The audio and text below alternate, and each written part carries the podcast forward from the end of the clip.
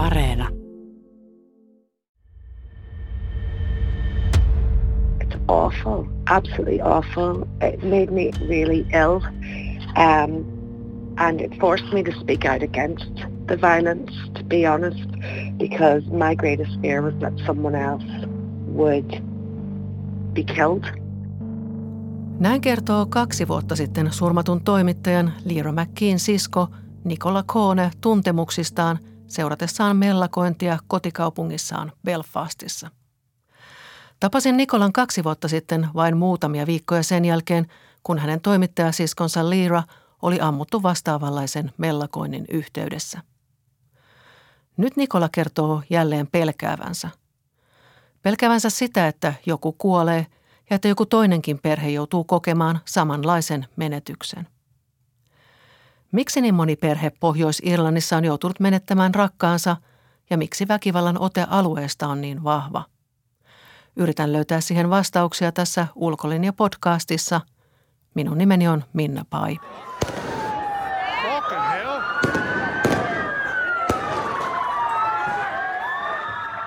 Polttopulloja heitteleviä mellakoivia nuoria Belfastin ja muutaman muun kaupungin kaduilla. Tuleen sytytettyjä autoja, poliisi yrittää hallita väkijoukkoja mellakkavarusteissa ja panssaroitujen autojen suojissa, mutta saa niskaansa kiviä, ilotulitusraketteja ja polttopulloja.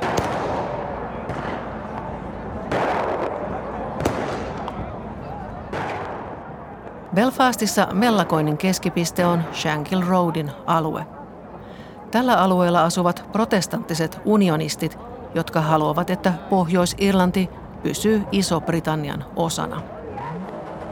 Kaksi vuotta sitten kuvasimme kadun varrella liehuvia Britannian Union Jack-lippuja ja talojen seiniä koristavia seinämaalauksia. Niihin on ikuistettu Pohjois-Irlannin 30 vuotta kestäneissä levottomuuksissa kuolleiden unionistien kuvia. Shankill Roadin asukkaille he ovat marttyyreitä – jotka uhrasivat henkensä puolustaessaan Pohjois-Irlannin protestanttien oikeuksia. Maalis-huhtikuun vaihteessa 2021 kaduille astuu unionistien nuori sukupolvi. Heidät on saatu liikkeelle kertomalla, että Pohjois-Irlannin protestanttien asema on jälleen uhattuna. Syynä on se, että Irlannin merelle on noussut raja Britannian EU-eron eli Brexitin myötä – I don't think young people really understand the details in terms of the Irish sea border and stuff. I think what they're being told and what they're seeing reflected in the in the media is that Sinn Féin are winning, the Republicans are winning, um, and that our identity is under attack. 19-vuotias Joel sanoi, että unionistinuoret kokevat identiteettinsä olevan uhattuna. Nuorille kerrotaan, että katoliset tasavaltalaiset ovat nyt voitolla – ja että sitä vastaan on kamppailtava kaduilla.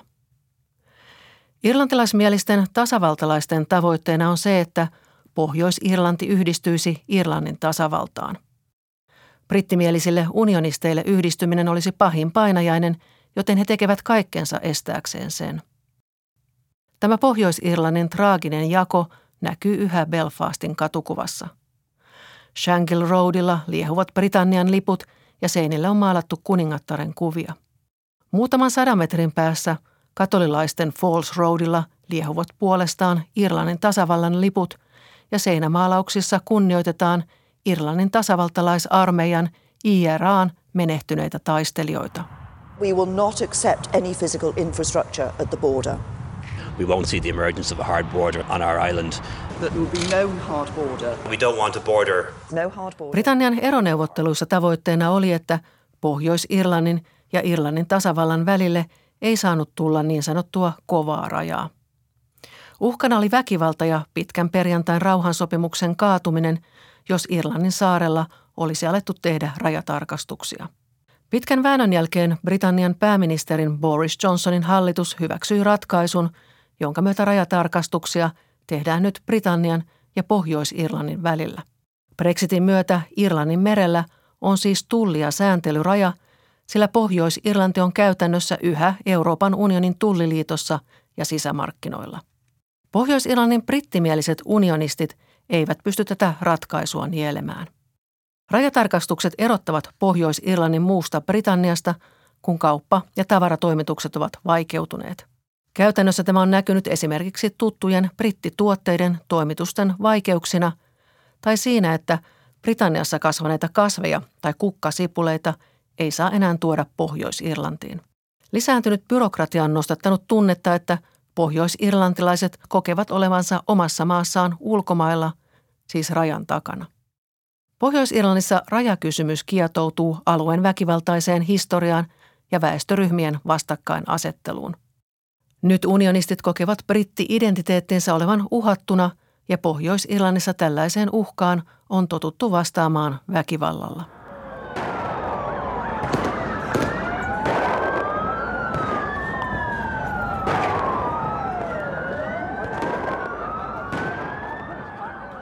Because it was like we live in the past. In fact, Mina, it was worse because it was far more ferocious than the riots that took place in the night Lyra was murdered. It was far more ferocious. Just about anything could have happened and my mind played out all kinds of scenarios, but my greatest fear in all of it was that someone was going to get killed. Nikola Koonerille Belfastin päiviä kestäneet mellakat olivat tuskaista seurattavaa. Ne olivat kuin paluu siihen iltaan, jolloin toimittajasisko Lyra McKee surmattiin. Liira oli ollut seuraamassa mellakointia Derin kaupungissa, kun joku ampui luodin kohti poliisiautoa ja tappoi auton vieressä seisoneen Liiran. Belfastin pääsiäisen tienoon mellakat olivat rajumpia kuin ne, missä Liira kaksi vuotta sitten surmattiin. Nikolalle ne nostivat pintaan kipeitä muistoja – hän pelkäsi, että menettäisi jälleen yhden perheenjäsenen. I was so terrified that I told my children that they had to find a way out of the country because I was terrified that I would lose another person in my family. I really, really was genuinely terrified. Nikola ahdistui niin paljon, että kehotti lapsiaan keksimään jonkun keinon lähteä pois Pohjois-Irlannista. Kun tapasin Nikolan kaksi vuotta sitten, hän oli vereslihalla siskonsa murhan takia – Siskon kuolemasta oli kulunut vain pari kuukautta ja haastattelun aikana Nikola teki kaikkensa hallitakseen kyyneliään.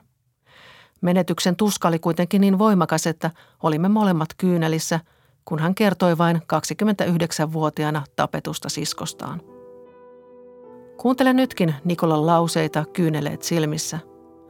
Hänen on yhä vaikea uskoa, että Liira on todellakin poissa – it's still hard to believe, even though it's been two years and even though so much has happened and even though we've been at court cases and different things like that, it's still really hard to believe that this has actually happened. It's a very, very strange thing because you could wake up and you think, oh, it was just a dream. Mm. And then you remember, actually, it's not a dream. Välillä hän kertoo heräävänsä ja ajattelevansa, että kaikki on vain pahaa unta. Sitten kipu tulee jälleen takaisin. It's something that you, have to try and find a way to carry and to live with every day. It's very, very difficult. You know, um, I was very sick for quite a while and couldn't um, go to work or anything like that. And then my mum died last year and then COVID hit.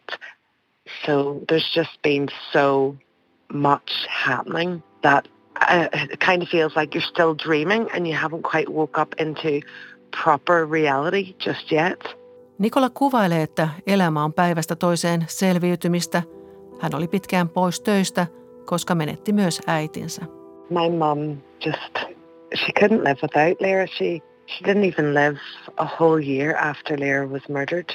And her heart was, you know, the strongest organ that she had in her body. You know, they had just checked, the doctors had just checked her heart a couple of days before and then she um, took a heart attack and died. Um, Nikolan mukaan äiti ei kyennyt elämään ilman Liiraa. Äiti ei elänyt edes vuotta Liiran kuoleman jälkeen – vaan menehtyy sydänkohtaukseen tai särkyneeseen sydämeen, kuten Nikola sanoo. Liira oli palkittu toimittaja, joka edusti uutta Pohjois-Irlantia. Hän ajoi seksuaalivähemmistöjen oikeuksia ja kirjoitti paljon Pohjois-Irlannin levottomuuksien vaikutuksista. Nikola kampanjoi yhä saadakseen siskolleen oikeutta. It is very difficult because you're always waiting on a phone call.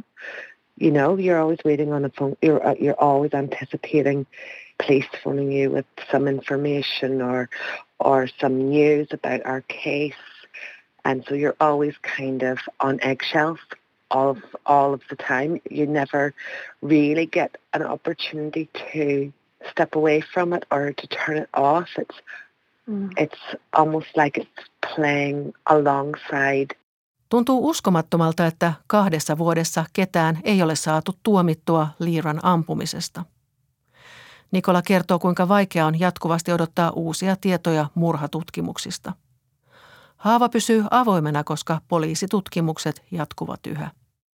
Kävin Liiran murhapaikalla Derissä kesällä 2019. Köyhän asuinalueen kadun vieressä lojui vielä pari kuihtunutta Liiran muistoa kunnioittavaa kukkakimppua. Tuolloin tasavaltalaiset nuoret mellakoivat Derissä. Mukana mellakoissa oli myös uusi IRA-nimisen tasavaltalaisryhmän jäseniä. Irlannin yhdistymistä väkivaltaisesti ajava ryhmä pitää poliisia vihollisenaan.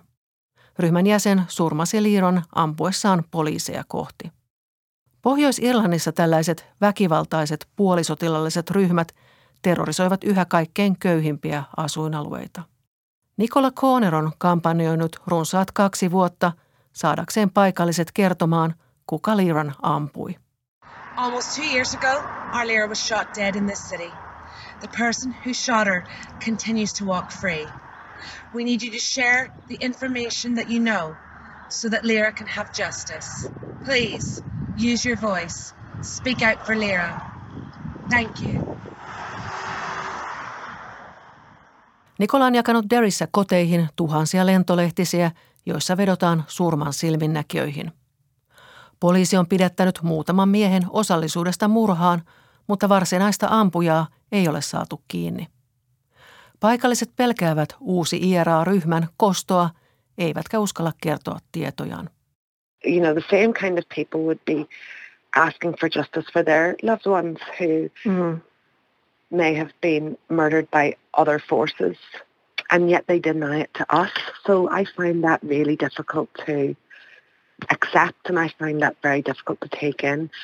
Why Samat ihmiset, jotka hakevat oikeutta toisten aseryhmien surmaamille rakkailleen, eivät kerro tietojan Liiran murhasta.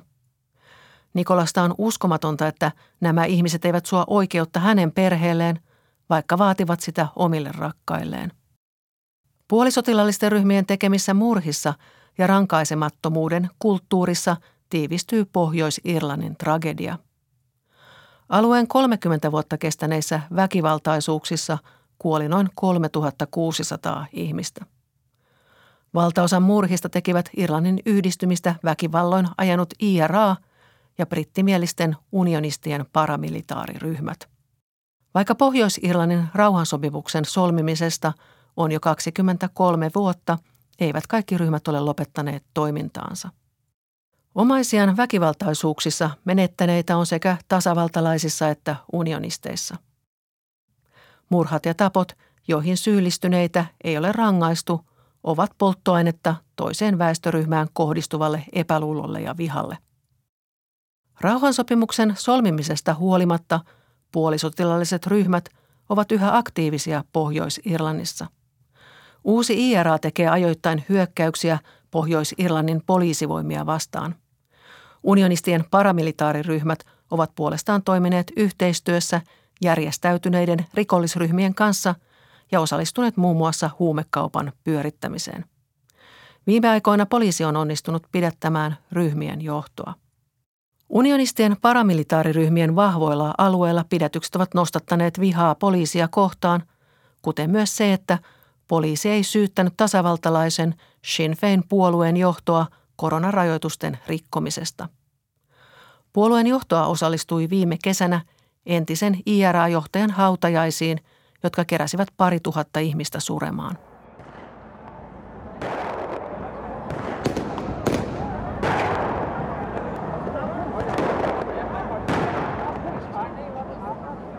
Kun poliisiin kohdistuva raivo yhdistyi rajatarkastusten nostattamaan tunteeseen siitä, että brittimielisten unionistien olemassaolo on uhattuna, mellakointi alkoi.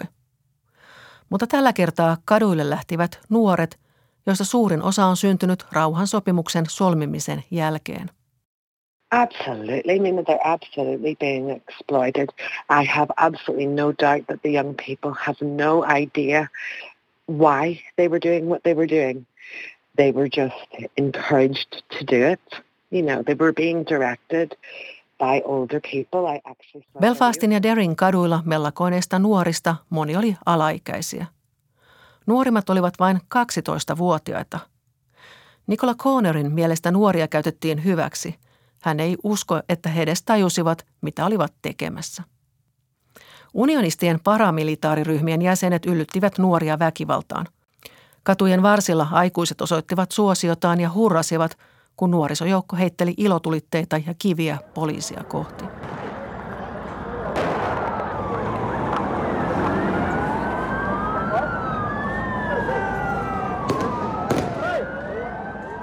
Vaarallisin tilanne syntyi, kun unionistinuoret heittivät Belfastissa bensiiniä unionistien ja tasavaltalaisten asuinalueita erottavan niin kutsutun rauhanmuurin luona. He yrittivät saada yöksi suljettuja rautaportteja auki ja tasavaltalaisten puolella nuorisojoukko oli valmiina vastaamaan väkivaltaan väkivallalla. I mean, these young people have no idea what Northern Ireland was like prior to 1998. Um, and it was a terrible place, terrible, terrible place. We, we have come a long way. And I understand how identity is a really, really divisive topic here, but it's also a very sensitive topic. And I think that, you know, people need to, instead of taking their frustration out in violence and getting young people to go out into the streets to fight their battles for them. I think what they really need to be doing is saying, I'm very unhappy about this. I, let's have a conversation. Nuorilla ei ole mitään käsitystä, millainen Pohjois-Irlanti oli ennen pitkän perjantain rauhansopimuksen solmimista vuonna 1998. Tämä oli järkyttävä paikka, Nikola painottaa. Identiteettiin liittyvät kysymykset ovat täällä yhä herkkiä – mutta niihin liittyvät ongelmat pitäisi ratkaista neuvottelemalla eikä yllyttämällä nuoria mellakoimaan kaduilla. Tänä vuonna on kulunut sata vuotta Pohjois-Irlannin muodostamisesta. Vuonna 1921 Irlannin saaren pohjoisosan kuudesta protestanttienemmistöisestä kreivikunnasta muodostettiin Pohjois-Irlanti. Tuolloin luotiin pohja brittimielisten unionistien ja katolisten tasavaltalaisten vastakkainasettelulle – joka vuosikymmenien väkivaltaisuuksien aikana vaati niin monen pohjoisirlantilaisen hengen. This decision to make this country happened a hundred years ago. There isn't a person alive who was there at the time, and yet we are having to perpetually suffer the impact of the decisions that people made in the past, and thousands of people died because of it including my sister. And Nikola Koone miettii, mitä Pohjois-Irlannin perustaneet poliitikot ajattelisivat nykytilanteesta. Olemme joutuneet vuosikymmeniä kärsimään menneisyydessä tehdystä ratkaisusta. Siskon ja tuhannet muut ihmiset joutuivat kuolemaan sen takia. Meidän pitäisi nyt löytää tähän sellainen ratkaisu, joka ei uhkaa kenenkään identiteettiä, Nikola painottaa. Valitettavasti vanha vastakkainasettelu – nostaa jälleen päätään. Pohjois-Irlanti on ollut protestanttienemmistöinen, väestöryhmien suhteet ovat muuttumassa. Tämän vuoden väestölaskennan uskotaan vahvistavan, että katolilaiset ovat nyt alueen enemmistö. Tämä vahvistaa brittimielisten unionistien tunnetta siitä, että heidän asemansa on uhattuna. Heidän pahin pelkonsa, eli Irlannin yhdistyminen, vaikuttaa aiempaa todennäköisemmältä. Siitä he voivat kiittää myös omia poliittisia johtajiaan. Demokraattisen unionistipuolueen DUPn johto teki virheen tukiessaan EU-eroa ja torpatessaan sen jälkeen pääministeri Theresa Mayn ajaman pehmeämmän Brexitin. DUP luotti pääministeri Boris Johnsonin, mutta tuli petetyksi, kun Irlannin merelle tuli raja. I think that as a people, really, we need to move away from the tribal politics of the past and develop new politics for the future, really.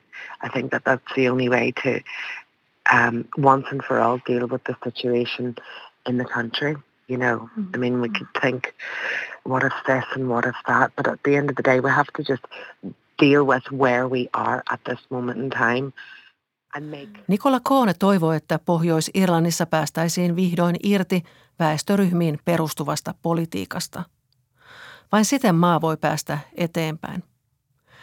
Tällä hetkellä alueparlamentin suurimmat puolueet ovat DUP ja tasavaltalainen Sinn Féin, jonka tavoitteena on Irlannin yhdistyminen. I wouldn't like in a hundred years time for my descendants to be still sitting having conversations with a journalist like yourself on the same topics because nothing's changed. I wouldn't like that to be the case. I would hope mm. that that we will have moved forward and mm. come together as the people that we really are without all of the baggage that politics brings to the table. Nikola toivoo, että sadan vuoden päästä hänen omat jälkeläisensä eivät joutuisi käymään tätä samaa keskustelua toimittajan kanssa, eivätkä joutuisi vastaamaan näihin samoihin kysymyksiin, joita olen häneltä kysynyt. Hän haluaa, että pohjois-irlantilaiset unohtaisivat politiikan painolastin ja yrittäisivät löytää yhdessä ratkaisuja ongelmiin. Pohjois-Irlanti tarvitsee enemmän Nikolan kaltaisia ihmisiä, jotka omasta tuskastaan huolimatta haluavat taistella paremman tulevaisuuden puolesta. Hänen laillaan valtaosa pohjois-irlantilaisista seurasi järkyttyneinä huhtikuun alkupuolen mellakoita.